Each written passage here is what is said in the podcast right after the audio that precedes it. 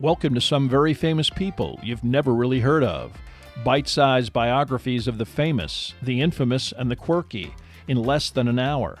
My name is Philip D. Gibbons, and there's more information about me, this podcast, and a bibliography at someveryfamouspeople.com. There are also photographs of many of the individuals and items mentioned in this podcast. At the conclusion of part two of this presentation, there will be additional suggestions concerning further information about today's subject, Billy the Kid.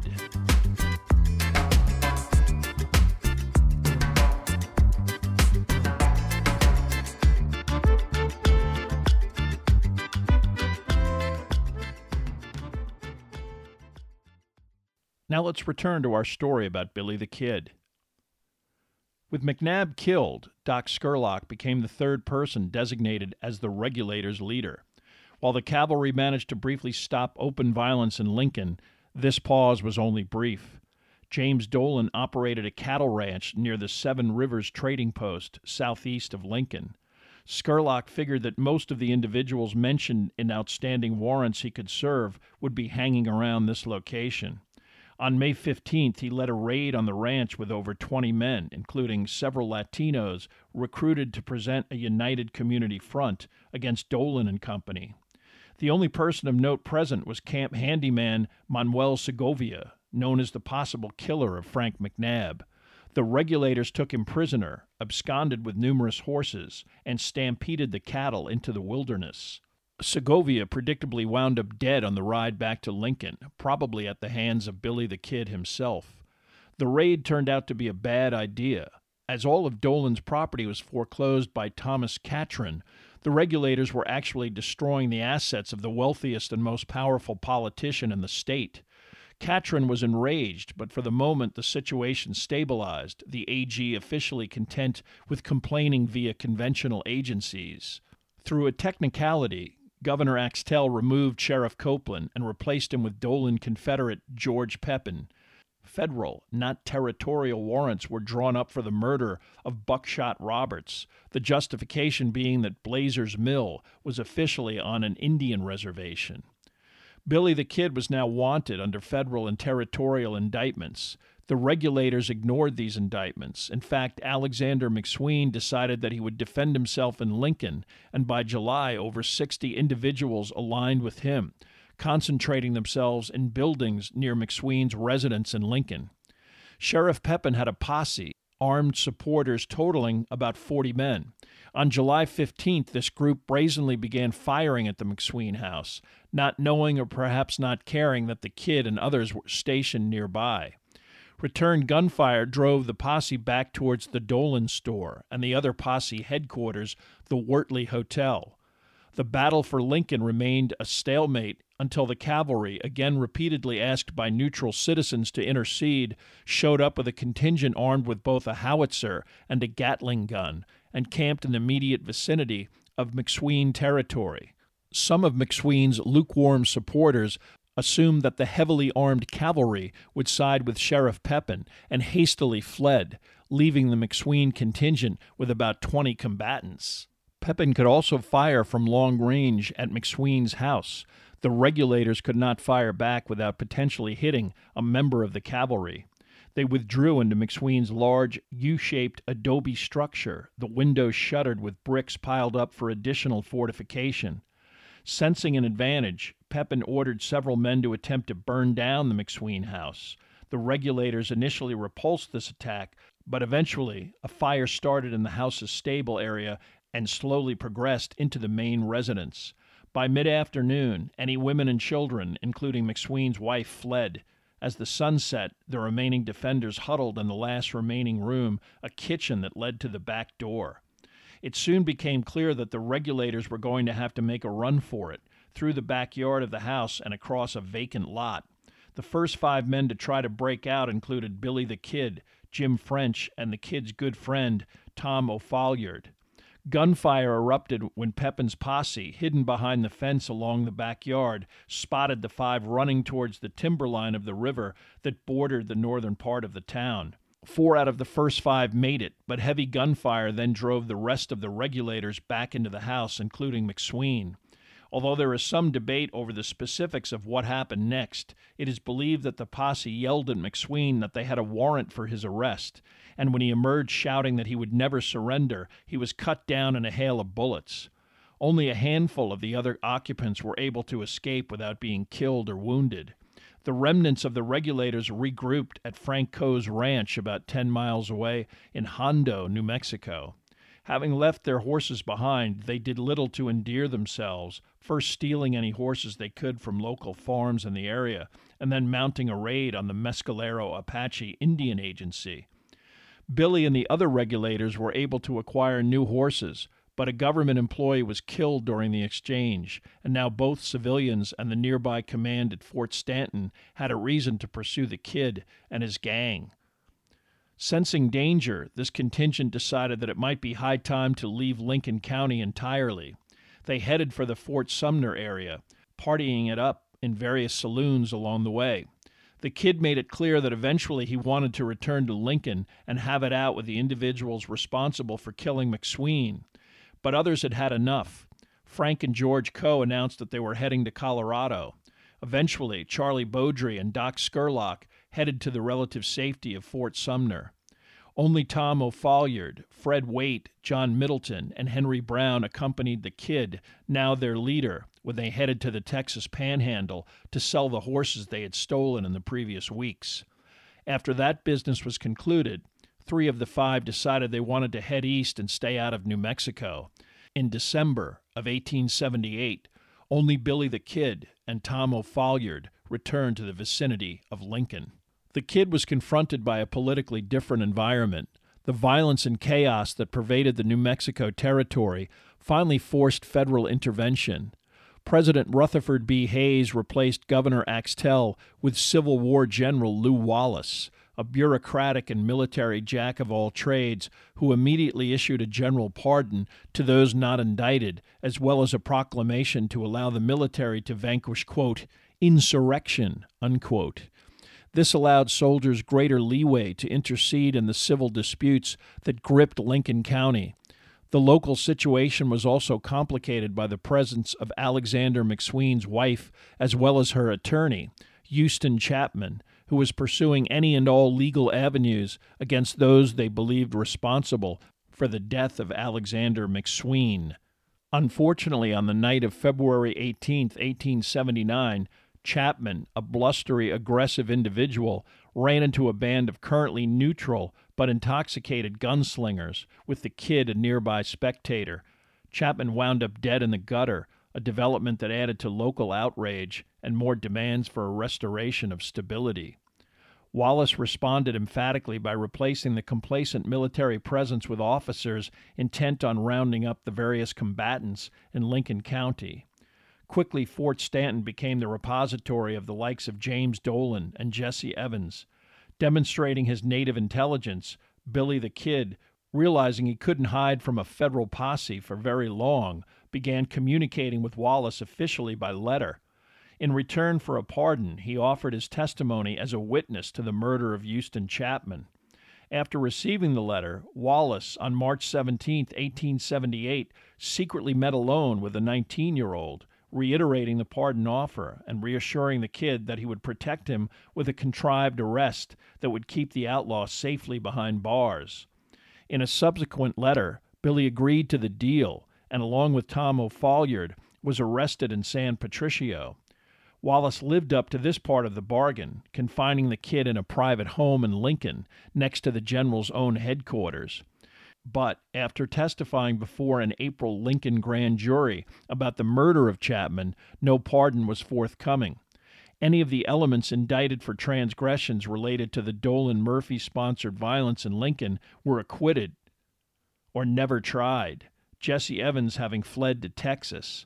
Even worse, Judge Bristol began the June session of the federal district court in Mesilla, intent on prosecuting Billy for the murder of Buckshot Roberts Billy did not want to risk such a hostile process, and, able to roam freely about Lincoln despite his officially confined status, he took off from Lincoln and headed to Las Vegas, New Mexico, another rowdy and wild New Mexico town that hosted gamblers and desperados of all kinds. He continued to Fort Sumner, where he hid out during the latter months of 1879. There he assembled a group of men who made a living rustling cattle from the nearby Texas panhandle and selling these animals at below market prices back in New Mexico. Fort Sumner was actually a decommissioned U.S. military facility purchased in 1869 by a wealthy local cattle baron, Lucien Maxwell. Maxwell died in 1875, and the property was inherited by his son, Pete Maxwell. Fort Sumner had virtually no law enforcement presence, and Billy the Kid quickly became one of the more prominent criminals in the town, no doubt underlined by another saloon gunfight that left his adversary, Joe Grant, dead on the floor, shot three times in the head. Drunk and belligerent, Grant didn't notice when the kid examined his pistol and left the cylinder on an unloaded chamber. Asked about the incident later, the kid famously replied, quote, Oh, nothing. It was a game of two. I got there first. Unquote. Typically, there was no official investigation. The locals perceived the killing as just another typically violent barroom confrontation. This lackadaisical attitude about lawless violence, cattle rustling, and even counterfeiting in the region may have prompted Lincoln County voters to elect Pat Garrett as the county sheriff. Garrett was an acquaintance of Billy the Kid. He had even tended bar in Fort Sumner's most popular saloon. Six foot six and powerfully built, Garrett ran as an alternative to the current lawlessness in northern New Mexico. Federal authorities were also intent on cracking down on rampant counterfeiting through the efforts of Treasury agent Azariah Wild, transferred to New Mexico from New Orleans. Wild eventually deputized Garrett as well as other locals, including Bob Ollinger, to aid him in the pursuit of individuals believed involved in this scam, including Billy the Kid. In late 1880, robbery of the U.S. mail wagon in the Fort Sumner area was tied to the kid as well. This behavior shredded the tolerance of many Fort Sumner area residents, who increasingly viewed Billy the Kid as a lawless menace, necessitating apprehension. His notoriety was discussed in the region's newspapers, infamy that was eventually written up in the New York Sun, the first publication to designate him with the nickname Billy the Kid. The kid responded with yet another letter to Lew Wallace, but by now there was no chance of any kind of a deal, and Wallace responded by offering a reward of $500 for the apprehension of Billy the Kid.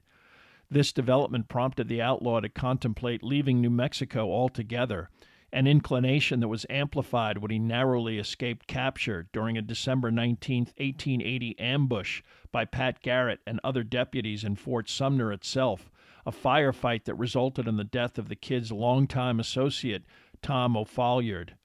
The kid and his entourage of four other outlaws sought refuge in several nearby ranches, eventually fleeing to an abandoned stone cabin near the tiny hamlet of Stinking Springs.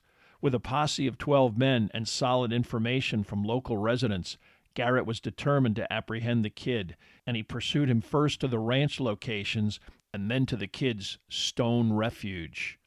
At daybreak on December 22nd, Garrett had this location surrounded, and when an individual wearing a sombrero emerged to feed the gang's horses, Garrett, believing that the kid would not give up, had his men open fire.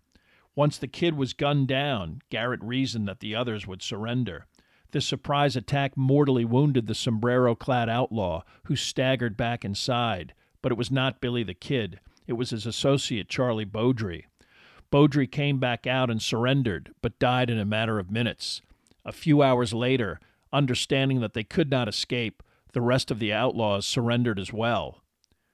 Pat Garrett first took his captives to Fort Sumner and then Las Vegas, New Mexico. There, a journalist interviewed Billy, the kid cheerfully responding to his questions with a lack of concern. What's the use of looking on the gloomy side of everything? The laugh's on me this time. Billy was described as, quote, five feet eight inches, slightly built, lithe, weighing about 140 pounds, a frank and open countenance, looking like a schoolboy, with a traditional silky fuzz on his upper lip, clear blue eyes, with a roguish snap about them, light hair and complexion. Unquote. Sheriff Garrett was intent on delivering the four men to federal authorities in Santa Fe. He wanted the $500 reward, but Lew Wallace had skipped town, temporarily heading back to Washington, D.C. His temporary replacement stiffed Garrett, but the people of Santa Fe took up a collection and gratefully paid him in full. Billy the Kid remained in the Santa Fe jail for the next three months, his activity limited to writing several letters to Lew Wallace, all unanswered. In late March, the kid was transported to Mesilla to stand trial for the murders of Buckshot Roberts and Sheriff Brady. Although Judge Bristol eventually dismissed the federal charges for the Roberts murder, Billy was convicted and condemned for the killing of Sheriff Brady. Judge Bristol ordered that Billy should be taken to Lincoln and designated May 13th as the day of the kid's hanging. On the night of April 16, 1881, a group of deputies covertly began the transport of Billy by wagon from Mesilla to Lincoln. Among the deputies was Robert Bob Ollinger, who delighted in verbally tormenting Billy during the entire trip, displaying a shotgun and explaining how he had packed it with extra buckshot so he could kill Billy during his inevitable attempt to escape. Arriving in Lincoln on April 21st, Billy the Kid was lodged not in the notoriously insecure town jail, but in the newly designated county courthouse, the building formerly housing the Dolan Murphy store run by the House. Shackled and handcuffed, Billy was to be under constant guard in a room next to Pat Garrett's office. The two deputies watching him were Ollinger and James Bell, an individual who was far more pleasant. Still, a chalk line was drawn across the floor of the room, and Billy was warned that if he crossed the line, he would be shot. Pat Garrett knew that Billy would spend every waking moment attempting to devise a plan of escape.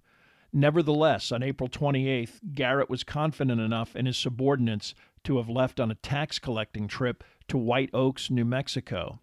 This despite having responsibility for five other prisoners responsible in the killing of four individuals in a property dispute. Such a large group had to be taken to the nearby Wortley Hotel for their evening supper, and Ollinger escorted them for that purpose. Billy took his meals at the courthouse, but chose this moment to ask Bell to let him use the outhouse out back. A routine request, Deputy Bell probably thought nothing was unusual until he escorted Billy up the steep stairwell that led to the second floor of the structure. Billy got to the top of the stairs and turned sideways, briefly out of sight for a split second, but long enough to slip one of his hands out of the handcuffs. When Bell emerged through the opening, Billy attacked him viciously, knocking him to the ground and eventually getting Bell's pistol out of its holster. Bell attempted to flee down the stairs, but Billy shot him fatally the deputy staggering out of the back door of the courthouse and into the arms of Godfrey Goss, an elderly man who tended a garden behind the building. Bell died in Goss's arms, the old man placing him on the ground and fleeing in the direction of the Wortley to warn Ollinger. The other deputy had heard the gunshots and was already heading in their direction. As Bob Ollinger opened the gate at the side of the courthouse, he heard a voice coming from the nearest window on the second floor. Looking up, the last thing he ever saw was Billy the Kid holding Ollinger's own gun, the shotgun that the deputy repeatedly taunted Billy with. Billy the Kid poked the weapon out of the window, and after greeting his jailer by simply stating, Hello, Bob, he pulled the triggers on both barrels. Ollinger was killed instantly by the massive blast. Billy the Kid then got an axe to separate the shackles around his feet and rounded up other weapons, including two shotguns and a half a dozen pistols. He expected that some of the townspeople might want to prevent his escape, and speaking from the courthouse balcony with the crowd that eventually gathered, he apologized for shooting Deputy Bell, but made it quite clear that he would kill anyone who attempted to prevent his escape. With that, the kid emerged from the courthouse and got on a horse saddled for him by Goss. No one made a move to stop him, knowing that the now heavily armed kid would not hesitate to gun them down. In no particular hurry, he ambled out of town, staying with various friends along the way, still loyal enough to put him up for the night. Although most advised him that he should head to Mexico, or at the very least out of the territory, The kid had his heart set on Fort Sumner. He was still quite popular there, especially among the ladies of the Latino community, who seemed especially attracted to the bad boy desperado. Most likely, he was specifically interested in seeing Paulita Maxwell, the sister of Pete Maxwell. It took nine days and more than a few miles on foot to reach Fort Sumner, which he did successfully on May 7th. He spent much of the month of May at various farms and ranches, not exactly in hiding. Routinely, he ventured into Fort Sumner itself to attend the dances that were a tradition in the region and to romance any number of young women. Most of the regional newspapers theorized that Fort Sumner was most likely Billy the Kid's current refuge. National tabloids were not only breathlessly anticipating what the kid would do next, they were also painting a portrait of a half crazed murderer hell bent on wiping out any vestige of lawful authority and society. Lew Wallace posted another $500 reward, but left New Mexico on May 30th to begin his tenure as American ambassador to the Ottoman Empire. Perhaps he did not wish to appear in any way responsible if Billy's rampage continued indefinitely. Wallace also left New Mexico with a manuscript he finished during his stint as governor. This novel, containing biblical and Christian themes, was entitled Ben Hur and eventually became the best selling American novel of the 19th century. For now, though, it was the kid's sensational escape that not only made national news, it also put Garrett in the difficult position of having to do something to respond to such a brazen act of lawless defiance. But, despite knowing that Billy was somewhere in the Fort Sumner area, Garrett also knew that the town's residents were either too frightened of or too friendly with the kid to help the sheriff bring the outlaw to justice. He would need help locating and apprehending Billy, and that would take time. In late June, he corresponded with one of the Fort Sumner ranchers who helped corner Billy at Stinking Springs.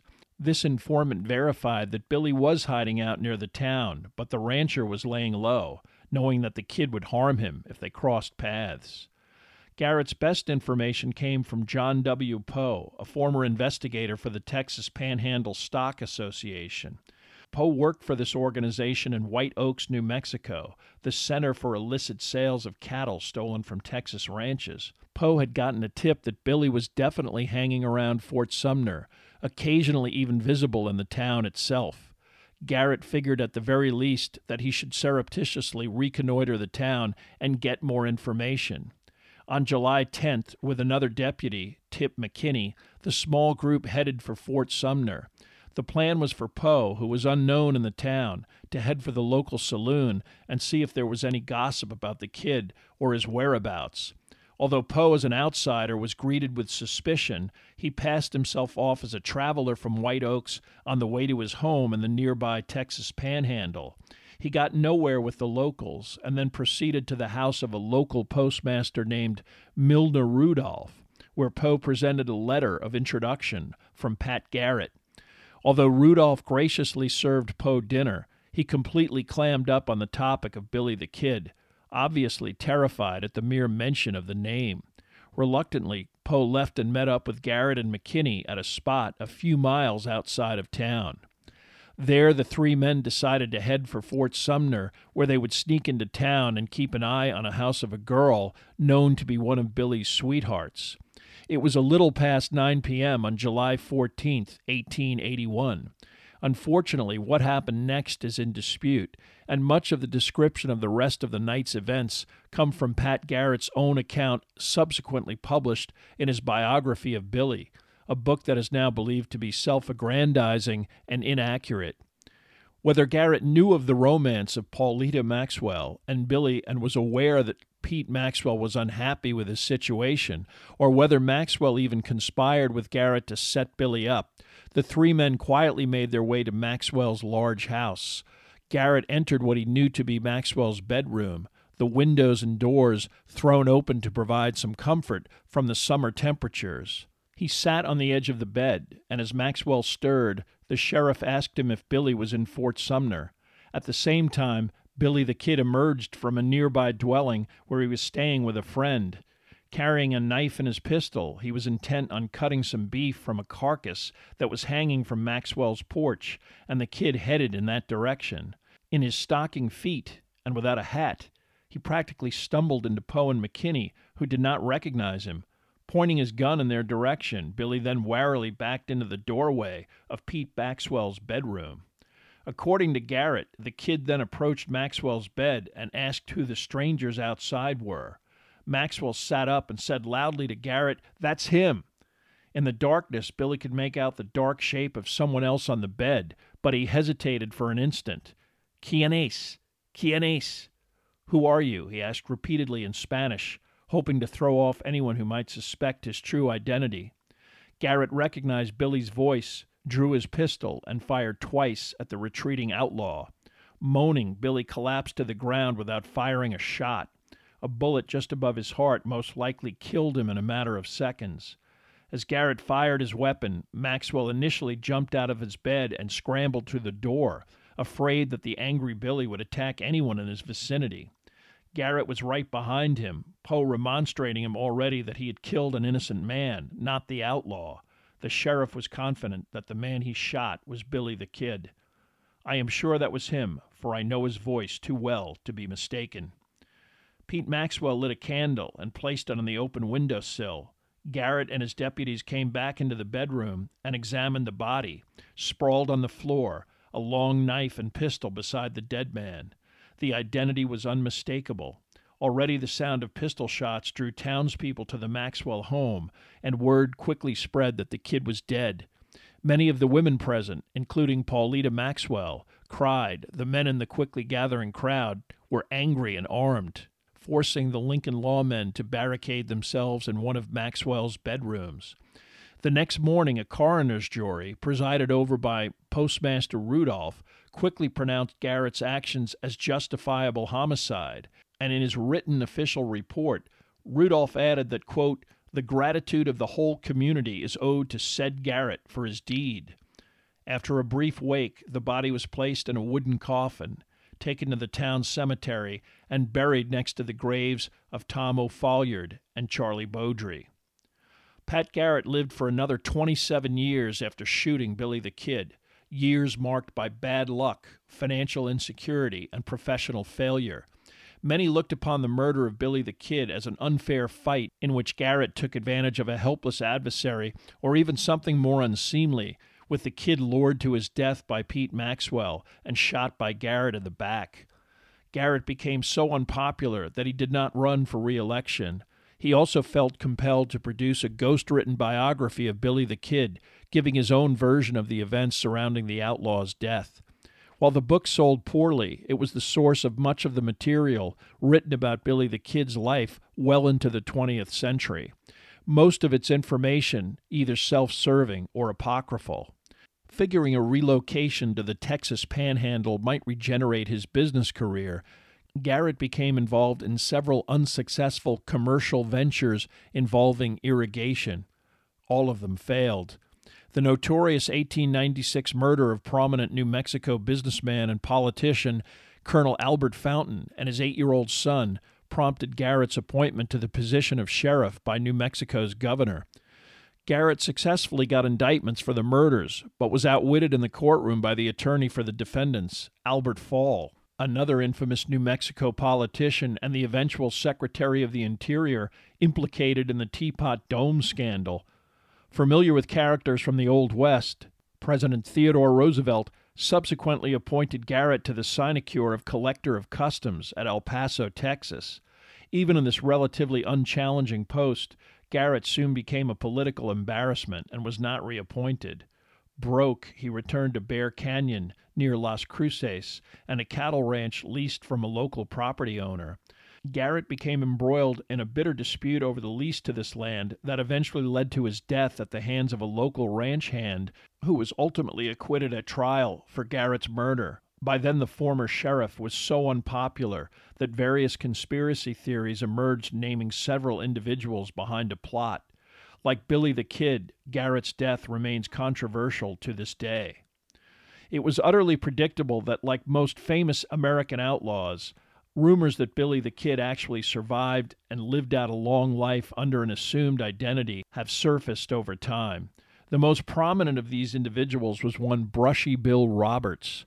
Much of the Roberts saga revolves around the fact that Poe and McKinney had never seen Billy the Kid and couldn't identify him, and Garrett had a self interest in gaining credit for the killing and hastily burying the body. One wonders what body was observed during the wake and why so many would turn out for a funeral if they knew Billy wasn't really dead. But one should never let common sense get in the way of good conspiracy theory. In 2004, a legal fight over an attempt to exhume the bodies of both Billy the Kid and his mother went nowhere, stoking even more rumors that the purported grave of Billy the Kid is actually empty, a secret the town fathers would just as soon you not know. The graveyard, Pete Maxwell's house, and much of Fort Sumner was rearranged when the Pecos River decided to alter its course over time. However, the town cemetery today contains not one, but two markers devoted to Billy the Kid, both additions installed long after his original burial. Although a potential windfall has prompted numerous attempts to authenticate photographs of Billy the Kid, today we are left with only one picture that has been definitively accepted as genuine. Taken in 1880, a year before his death at the age of 21, Billy the Kid stands at an angle, his hand gripping the barrel of his Winchester rifle, a pistol holstered in his belt. Wearing a dark cowboy hat at a jaunty angle, he also sports a half smile that unmistakably reveals both his buck teeth and Irish heritage. Unfortunately, this tintype is black and white. The numerous scarves, vest, and sweater that Billy is sporting would clearly be quite impressive in color. Even so, this photograph is a unique documentation of an American who was truly one of a kind.